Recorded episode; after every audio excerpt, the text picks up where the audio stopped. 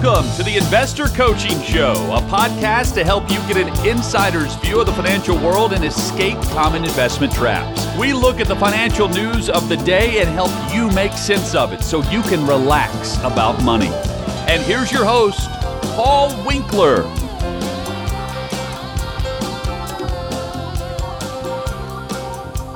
And welcome to the Investor Coaching Show. Paul Winkler talking money and investing, along with Evan Barnard and Arlene Brown hanging out here with me. All right, so what do you guys have to say for yourselves? Ready? Woohoo! see, if you're watching the video, see Arlene's hair sticking straight up. There you put her- go. because she put her. That's what I. You know what's good about Arlene? When you're like me, you don't have any hair. It doesn't matter. She's got her free market Mickey Mouse ears on. There's something wrong with us. I, I, you know, I'm really. Hey, um, you know what, Uh, guys? I was, I was thinking about this week. You were. I really, I sit around and I think way too much. It's probably I, I had to just reform and stop doing it. Can you imagine being Elon Musk? I mean, not, Not the really. financial side of things. I just, I, I can't imagine just the pressure of being. But he in- thrived in on a- that. I, you know, I, I don't. he re- is he is eating all the pressure. That's like more pressure. Go. Is he, or is it eating him? I mean, I just uh, that that just seems like it's really really challenging. I mean, it's just like at every turn somebody's after you and trying to get to you in some way or another. You know, it's like um, he had, there was an interesting interview, and I thought it was just fascinating, and I thought it would just spurn a little bit of a conversation. And who knows which way this conversation will go, but I, you know, I think that from a um, you know, we talk a lot about how what makes companies work and what makes economies work, and when and, I think from a, if you're a person that runs a company, Eh, you know, remember we talked a little bit earlier, and we just made the point that you know, here's what you want to do as a person that owns a company or runs a company or, or whatever, and this is what makes capitalism work in general. And that's typically when we invest, we're investing in, we're able to actually participate in capitalism all around the world Yes. is the idea behind it. And when we look at when you invest, we, we talk about different markets around the world. We talk about large US stocks. And sometimes what happens, that's all, that's where it stops for a lot of people. But if you look at the US, we would say that that was an emerging economy 100 years ago. Yeah. Yeah. You know, so we want to be, in my humble opinion, investing in more emerging economies around the world mm-hmm. because we say, here's what we're doing is we're exporting a lot of jobs to other countries, but we typically are exporting jobs that are not necessarily higher paying jobs in many cases. Uh, because we want to live a higher standard of living, we would rather have, and this this is where it gets real debatable, as what jobs are being exported. Are they more security related or are they would they have something to do with some of our, our own economic security like steel being produced Oh, outside yeah. the united states. You know you can get into those types of things. But the point that i'm making here is that what we have a tendency to do is we have in historically and this is comes from uh, one of my friends is an economist out at dartmouth and he used to talk about how we export jobs that are typically more manufacturing related, because the upper income jobs were more service related. And now we're bringing some of that back here for security reasons. But I think that the point being that we invest in different parts of the world because different functions are being served by different countries. And if we invest all in one country, we are going to be more focused or concentrated on certain industries if certain functions are being done elsewhere. Mm-hmm. Like maybe we actually produce things and they're assembled in a country like Mexico, like for example. Yeah. You know, is just is an example of how that can happen. Well, so Musk is, you know, he's got his hands in a lot of different things, but he was being picked on for being anti-competitive mm-hmm. in in some ways. And he was being interviewed, and I want to just play a couple things that he did because it was really interesting. I did not know this about Elon Musk and some of the companies that he's operating. Yeah, check this out. Nothing, nothing any of my companies have done has been to stifle competition. In fact, we've done the opposite. So at Tesla, we have open sourced our patents. Anyone can use our patents for free. How many companies do you know who've done that? Yeah. Can you name one? Tesla. I can't. well, well, Anne, our resident attorney, had to argue that she had. But it was Volvo, and it was it was it was uh, for the seatbelt. seatbelt. yeah, I mean, it was like a minor, minor thing. You know, the reality of it. It was, it, yeah. How did you know that? I have no social life. I, I, I'm surprised you knew that, Evan. I didn't. I didn't. But you know, this is it was seatbelt. But yeah, you look at this stuff. This is high level Right, stuff that he's let, letting other people use. Yeah. Not the seatbelt. Uh, but I didn't. I did not realize that. And he says, you know, about anti-competitive. And you think about it. I remember back when remember Beta versus VHS.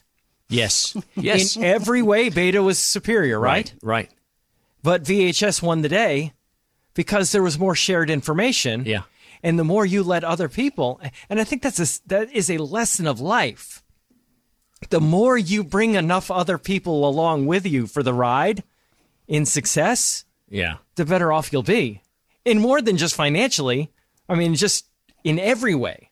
And Uncle Mer- uh, Uncle Charlie Munger has also said that Has he? I knew I liked About- him. about Yeah, I- helping other people. Yeah, I, I think there, there's there's a lot of truth to that. But he goes on to say, At SpaceX, we don't use patents.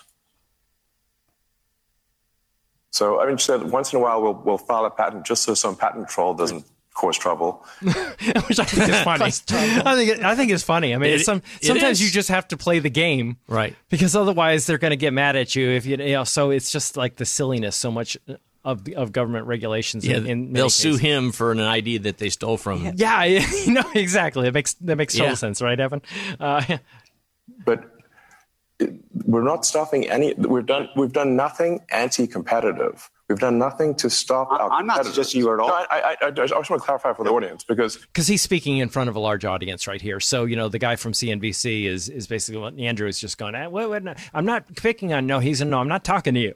I'm talking to the audience. Maybe. But that's a very common thing is, you know, well, uh, you know, people have said that you're anti-competitive and, you know, well, I have, I'm not saying you are. You know, oh, I mean, that is that's a that's you a know, really good point. I was just teasing. Yeah. uh, Yeah, it's like Proverbs. You know, you pick on somebody. I was just teasing. yes. uh, but you know, yeah. So that that is very true quite often, and, and that that's what they'll do. The media will do, right? Uh, I'm not saying that you're doing that. People say that, right? Right. yeah. No, good point. It's uh, a way to take the heat off yourself. some companies have done done anti-competitive things. I, I, I think the, the strange thing or the unusual thing about SpaceX and Tesla is that we've done things that have helped our competition. So at Tesla, we um, have made our supercharger system open access. We, we've we've we we made our charger technology available for free to the other manufacturers. The, the reason I No walled garden. We could have put a wall up, but the but reason- instead we invited them in. Yeah, and he even gave the government let them use information. Well, and now it's going to become the standard, by the way. Yeah, and you see That, how that's going to become the standard, just like VHS versus beta. That technology and that port and all that is what's going to be rolled out, and all the vehicles are going to start using the same. Yeah. And and I think that the point about this, there's a, there's a couple of points that, that can be made about this. And number one, you think about it when a company, and I've often said this, when a company comes up with a technology, we want to invest in that one company.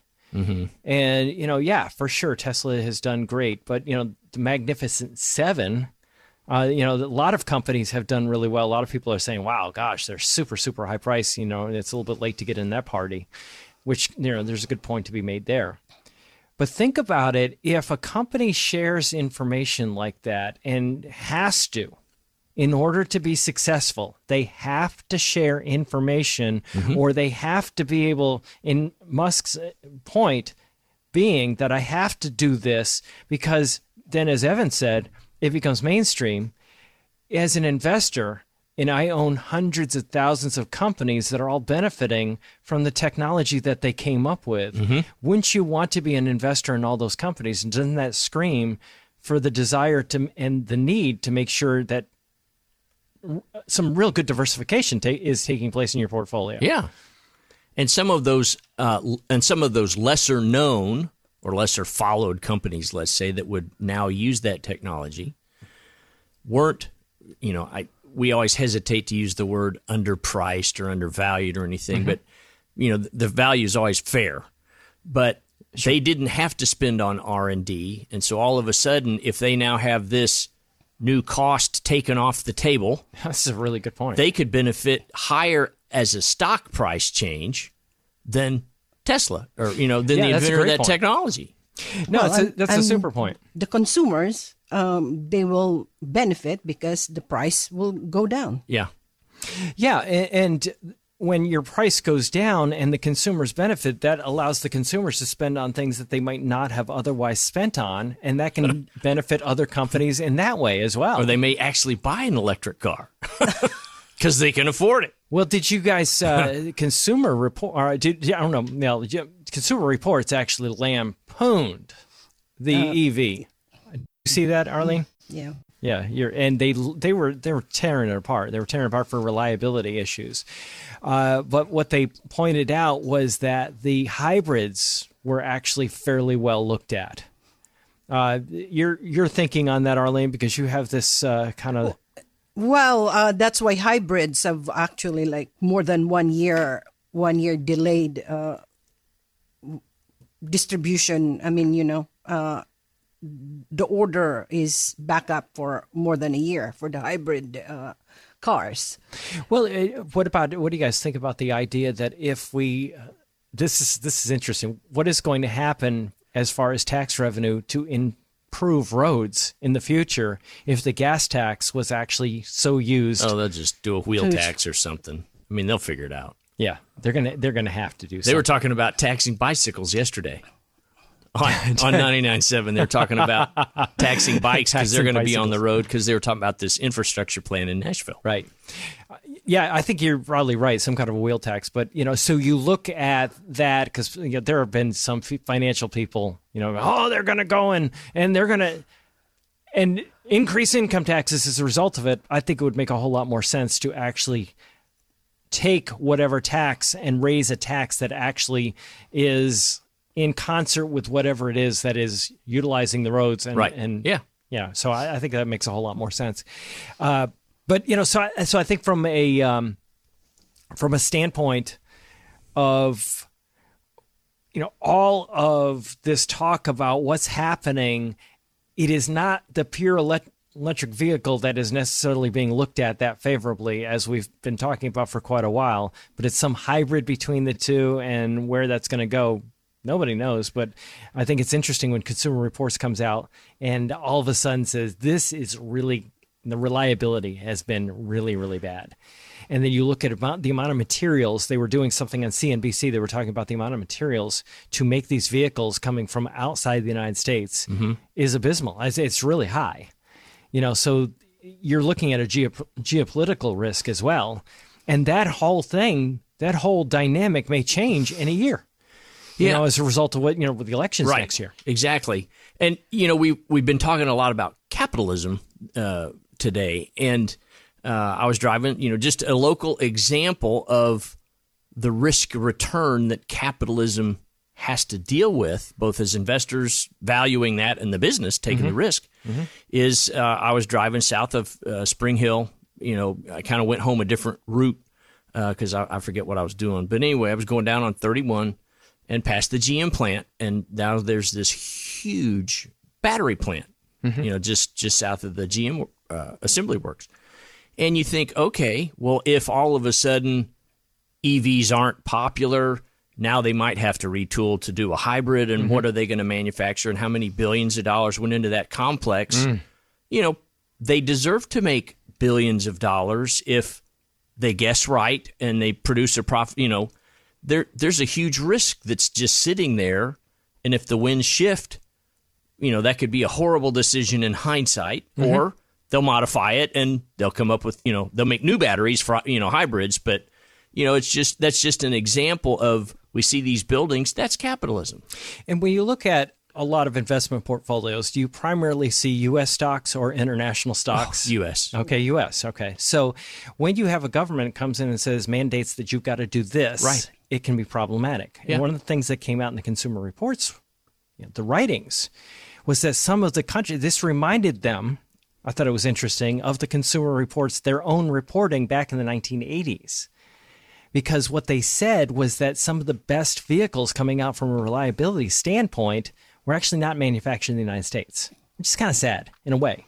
But the reason I bring it up is because this is important as an investor. Primarily, most people are re- really concentrated in the U.S. markets, which are a bit frothy, you know, compared to historic. Not saying that they're going to come down, Right. or when they're going to come down, but the area of the port, most people's portfolio that is greatest representation, which is large U.S. growth stocks, is selling for a pretty stinking high price compared to history. Mm-hmm. And the areas that are selling for very, very low prices are, you know, the international, and most people are very, very underrepresented. And yet, those are the types of companies, remember in the 1970s and 1980s, that dominated the automobile markets. Mm-hmm.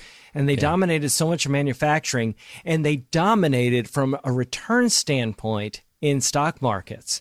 And I think this is why it's so critical to make sure that you do not become complacent with decent returns of large US companies in recent years and recognize that and they they use the example in this particular article about from Consumer Reports or about Consumer Reports I should say of the Nifty 50 stocks and the Magnificent 7 and how the parallels were so similar. In that in the early 1970s it was the US large manufacturers and the big companies that were on everybody's radar screen and they were like these guys, these guys can do no wrong.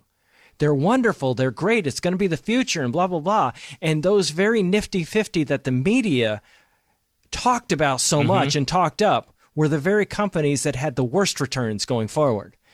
And what happens as investors, if you're flat footed and you don't know what's going on in your investment portfolio, I think it's really critical to get up to speed about this because when these changes take place, you look back in the 1970s and you look back at the early 19, you know, the periods of time when international, when, when that came back around, those areas that were underrepresented in, in so many people's portfolios, when they came back around, you couldn't get in fast enough. The prices increased too fast. And hence, you want to make sure that you're diversified before You missed the. this happens. Right. Yeah, before the horse gets out of the barn. I'm Paul Winkler, Evan Barnard, Arlene Brown. We'll be back right after this. Thanks for tuning in to the Investor Coaching Podcast.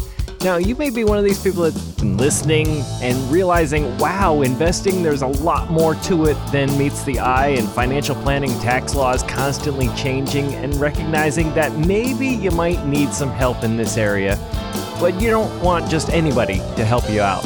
So we have 10 offices in the Middle Tennessee area, and everything that we do is fee only. We align our interests with your interests. So you can get an initial 15 minute phone call with any one of our offices just by going to paulwinkler.com forward slash call. That's it. Every one of the offices is run by somebody with 20 plus years experience. They're all degreed planners. They all have academic backgrounds in investing, and you can get the help that you need. So if you want to set up a complimentary phone consultation, just go to paulwinkler.com forward slash call. And we look forward to seeing you soon. Yeah, I uh, ran across an interesting this uh, article by John Rekenthaler uh, out of Morningstar, and the title is "Mutual Fund Strategies Don't Belong on Trial." And there's a specific reason for that that title, as you'll see. This summer, here's the complaint.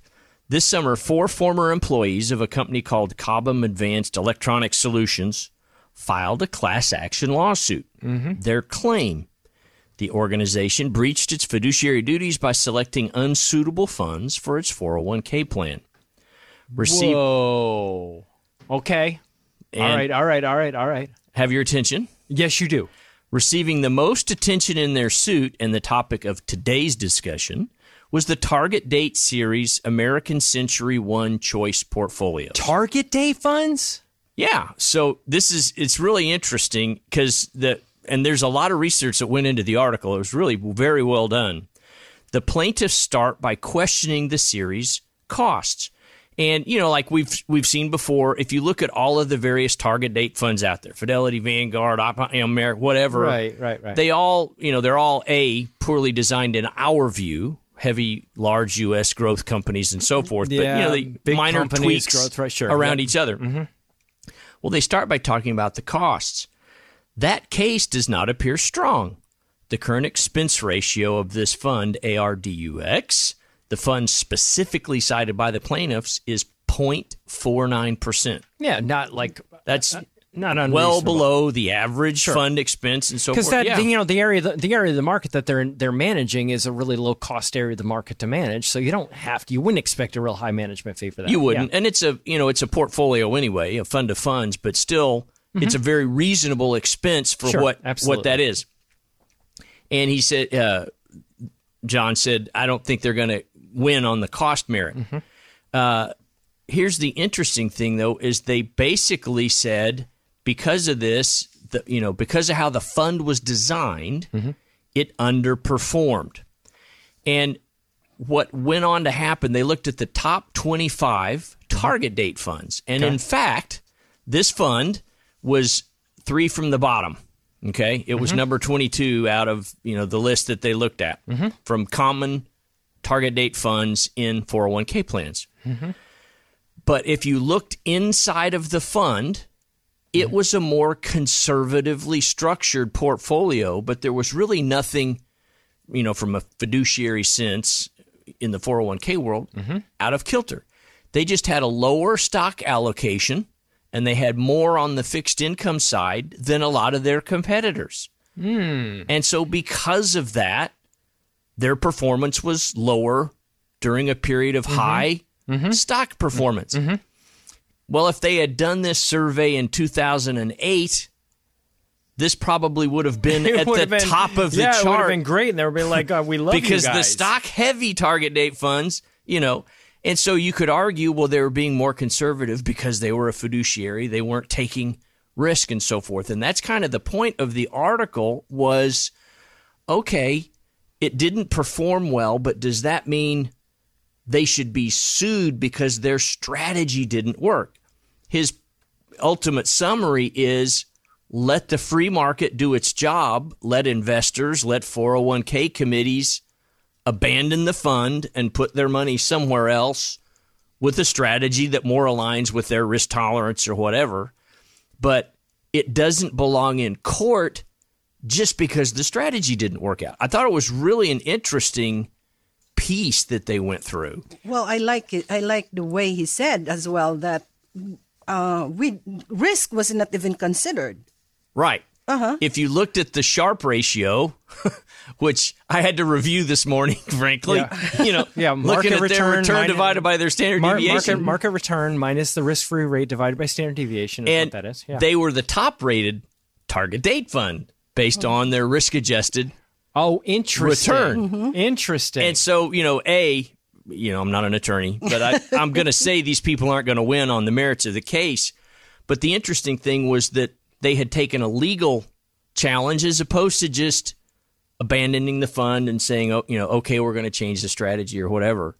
And, you know, we've seen some of these lawsuits in 401ks previously where either they don't have choice or, you know, the funds really are egregious uh, in the selection menu. But in this case, you don't usually hear target date funds get roped into litigation. It was an interesting issue. Well, a couple of comments on that. So, you know, as, as I hear you talking about what happened with that, I'm thinking in terms of the fund doing something that I've often said that most target funds won't do, which mm-hmm. is look different than their peers because there's a danger in that. Right.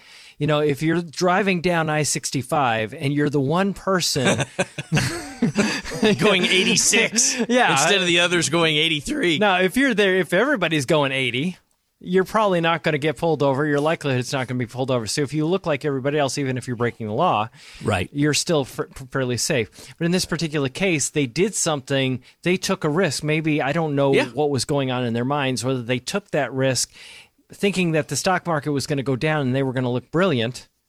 You know, doing that. Uh, you know, the reality of it is your odds are against you of being right if you're betting against the stock market historically.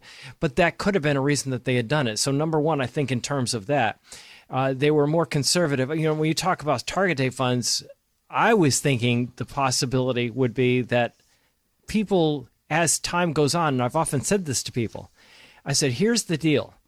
You have 404c and 401k for a reason, mm-hmm. which is basically this give the investors enough different choices that if down the road they've been listening to Paul Winkler, Evan Barnard, and Arlene Brown, and they've been hearing us say that these portfolios aren't terribly well diversified, there's a problem.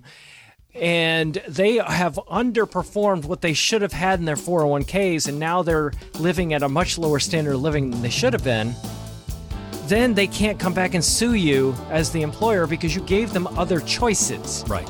You didn't just put target date funds in the portfolio. You did put a small cap fund in there. You did put some value, smattering of value funds in there. And you put enough other things.